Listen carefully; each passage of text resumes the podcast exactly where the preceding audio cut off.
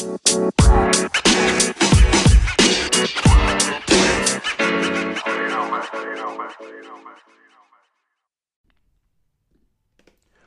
up, everybody, and welcome back to another movie review. I'm Chase Lee reviewing for DallasMovieScreenings.com, and the movie I want to take a look at right now is True History of the Kelly Gang. Now, this one comes from IFC. It is directed by Justin Kurzel, and this one's based on Peter Carey's novel, and it tells the story of an Australian bushranger named Ned Kelly and his gang as they flee from the authorities during the 1870s. It's your basic plot of the film. The film doesn't really go anything deeper than that. It's pretty straightforward but that um, that's what it is. So going into this, I had no idea what to expect. I'm subscribed to IFC on their YouTube channel, and I didn't even see this trailer. Didn't see any marking for this, so I had no idea who was in it, what the story was, um, tone, presentation, nothing. That's great. I like going into movies blind. It makes the experience. It could make the experience better or worse. Um, either way, that is a I think a um, a nice layer to this review is that I had no idea what this was.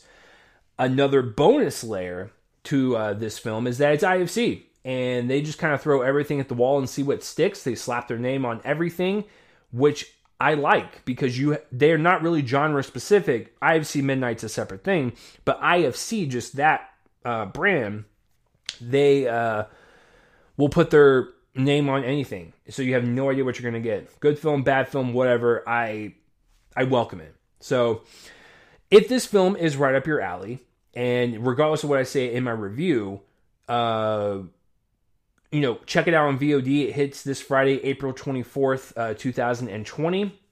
And check it out if you want to. So, what I thought about this movie was um, I'm battling two separate mindsets. I on one side I think the film is slightly better than okay with problems. On the other side I'm like, well, I think it's pretty good with problems. So kind of divided on two different grades. I think you know what two grades I'm going with. But let's talk this out and let's see what I can kind of come up with.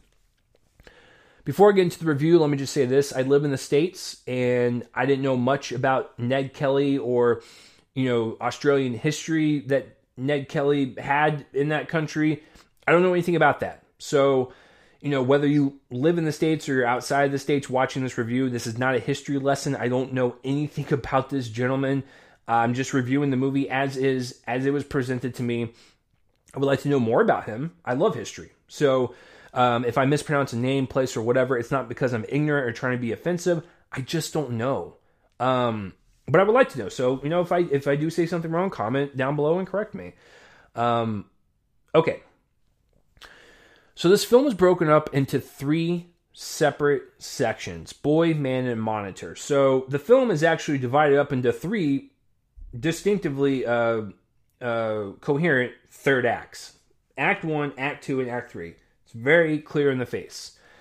Um, and funny enough, the division of these sections is actually perfect to talk about because some sections are better than others, some sections have deeper problems than others, and some sections are um, a little mismanaged. And so it's interesting to kind of talk about that way, but that's how the film is presented, and I think it's the best way to review it for you. So let me just say this overall before I get into each section into a little um, uh, deeper phase of the review. The overall like look, cinematography, and lighting, gorgeous. Uh, it reminds me of like just this beautiful, brutal, harsh looking western. Um, capturing the brutality that people had to go through in this uh, this time frame, um, showing the beauty of nature with the woods and the mountainsides and um, the wonderfully lit golden hue of the lantern lit conversations and the the cabins and the houses.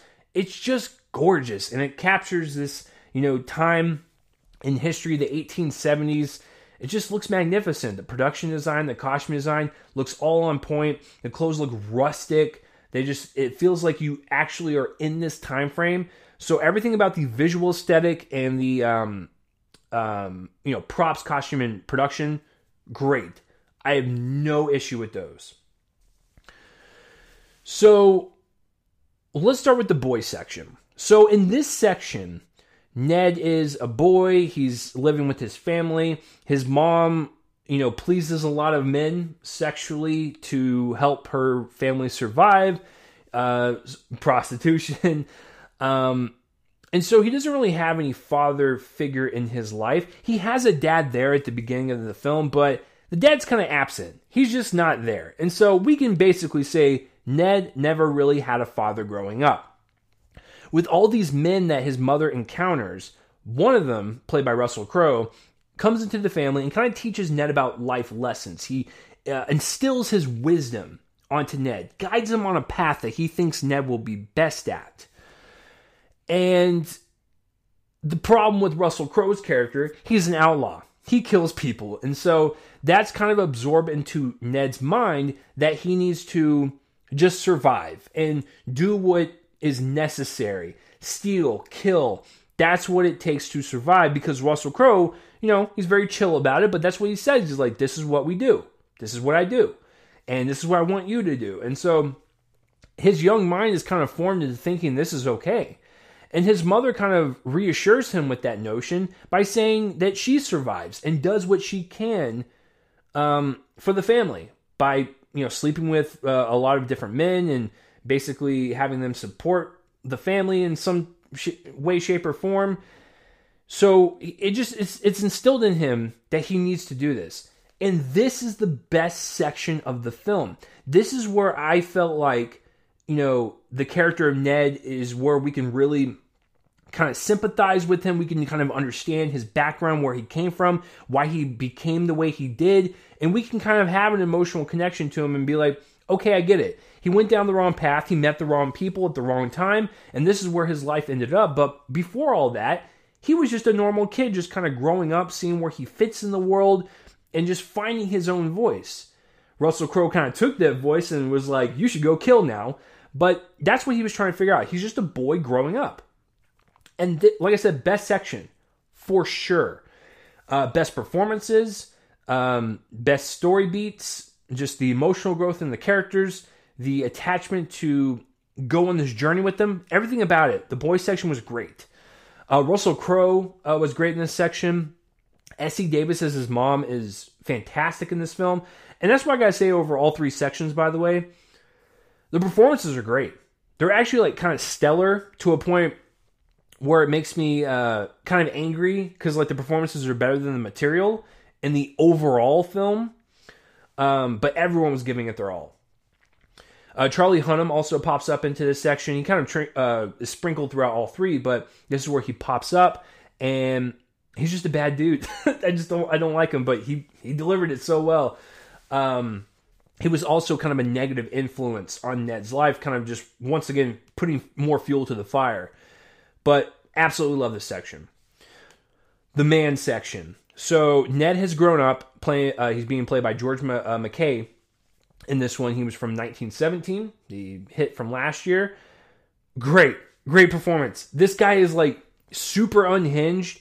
You want to watch where he just goes throughout his life. You want to see what path he takes. He's just kind of all over the place. He doesn't. He still doesn't know what he wants in life. He's just kind of going with the flow he gets into this life of crime. He is committed now, and it's just the intensity in George McKay's performance is so palpable. Like it, it is amazing that the performances are this good, but he's oh, he's so fun to watch. Um, but in this section, he's kind of like meeting a bunch of other people in his life. Uh, one played by Nicholas Hoult, who I think runs the brothel I think that's what it was. Uh, he also meets uh, Mackenzie Davis. Um, no, not Mackenzie Davis. Thomasin Thomasin McKenzie. Guys, it's been a long uh, quarantine, that's for sure. Um, but this is where he meets a bunch of different people, kind of forms relationships with them, and eventually these people will stab him in the back. But he's starting to um, meet new people outside of his family, bringing them over to his family. His mother kind of is doing the same thing that she's always been doing because once again she's got to survive, and she keeps instilling that into Ned. So it it just fuels Ned to commit more crimes and stuff. And you know, I just feel like that. This is the type of person that you could easily like just grab a hold of and like maybe sit down and talk with, maybe give a couple therapy sessions, you know, just really kind of change him around. He's a very changeable person but he's very influenced by the people, immediate people in his life, and they're just guiding him in the wrong direction. Um, this is also where I thought the story was a little bit mishandled. The man section, while being performed well, it looks great, and some of the growth is there. I felt like this was, especially in the last sections, the same way. It feels like a Cliff Notes version where we get to a point where he's talking with someone, establish that, all right, kind of moving on, and we're doing this other thing that I had no idea that that thing was connected to this thing, or like all that. It's just, it feels like they're kind of rushing through the story just so they can get to the end of the film where, spoiler alert, he dies. He's an outlaw. He's going to get caught. But, um, you know, it, it, just feels like they're just trying to rush and they're trying to just uh, highlight the, the cliff notes, you know, show this, that's important, show that, that's important. Oh, we got, we got to move on. Um, show that, that's important. It's just, it never felt cohesive to me. It just felt kind of unglued at that point and it really kind of annoyed me. It just didn't have the same kind of flow and structure of section 1 where section 1 was like it was slow, it was methodical. It was it was just the right tempo for that story and it just felt like a really gritty western. And this one has those qualities but it feels like it's being untethered a little bit. And it just doesn't have that same kind of flow as the first one did. And it just feels a little bit mishandled and going just way too fast through his story beats without having any type of emotional depth. And when the emotional stuff does come up, I feel kind of empty. I feel kind of void. I'm gonna be honest with you. Uh, there's a, a, family argument that he has with his um, his mom, his siblings, and Nicholas Hoult's character, Thomas and McKin- uh, Mackenzie's character. I don't know. It just it, it was a well acted scene, but I didn't really feel anything because it kept rushing through the story for the most part. So that is the biggest issue with section two is it just kind of kind of rushes through stuff um, but I thought everything else about was pretty fantastic. And George McKay, man, he is a tour de force. I cannot wait until he blows up here um, and makes a film uh, for more audiences to see. Because now that I've seen him in an Australian based film and one in the UK with 1917, like I cannot wait for his career to blow up all over the world. He is a true talent in this industry.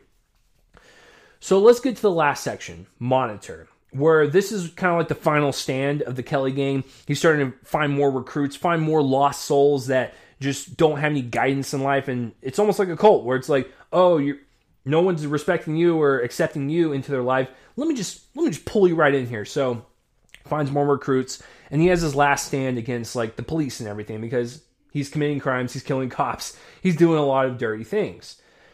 And this section, I thought had the same problems as section two, where it felt a little bit mishandled. It was just kind of chugging along through the cliff notes. Like there was one section where like Thomasin McKenzie meets Essie Davis, and they have a brief interaction, and like that's the last time we see Thomasin McKenzie's character. It's just it's stuff like that where it's kind of like kind of come in and out of the story, and like they just I don't know, it just seems lost. It just seems a little lost. But the final moments between George McKay and Essie Davis as Ned Kelly's about to face um, public execution, a hanging. Not it's not public, but you know, um, an execution. It, it's sad. It's really sad stuff, and it's all a convic, uh, convin- uh, conviction of the the eyes and the performances of these these actors. You can see how scared he is. He's always been a scared little boy. He's always had this like bravado and confidence to do whatever he wants and take whatever he wants. But when he gets down to it, and he gets down to his final moments of life, you can see this guy is scared out of his mind. So that tells me right there that this was a, a guy that could be fixed. He is a villain for sure. But he's not he's not lost. He's not a lost soul.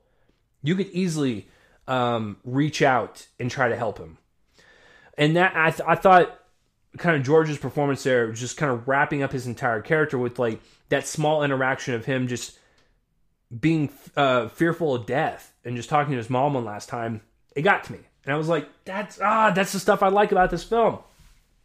And then it just kind of ends, um, which is fine. It's the end of his story, and here we go. So that's my kind of complicated thoughts about this thing.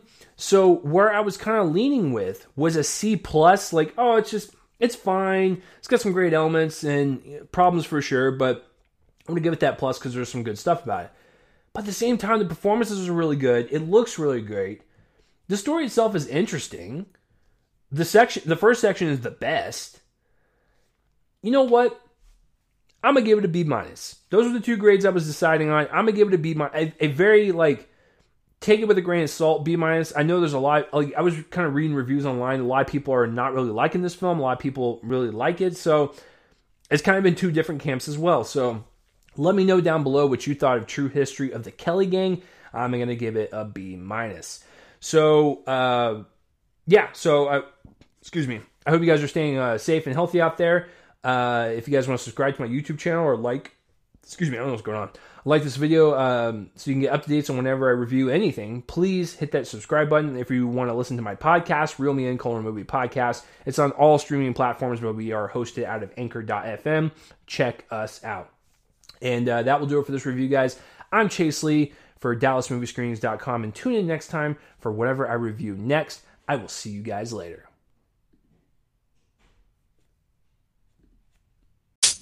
You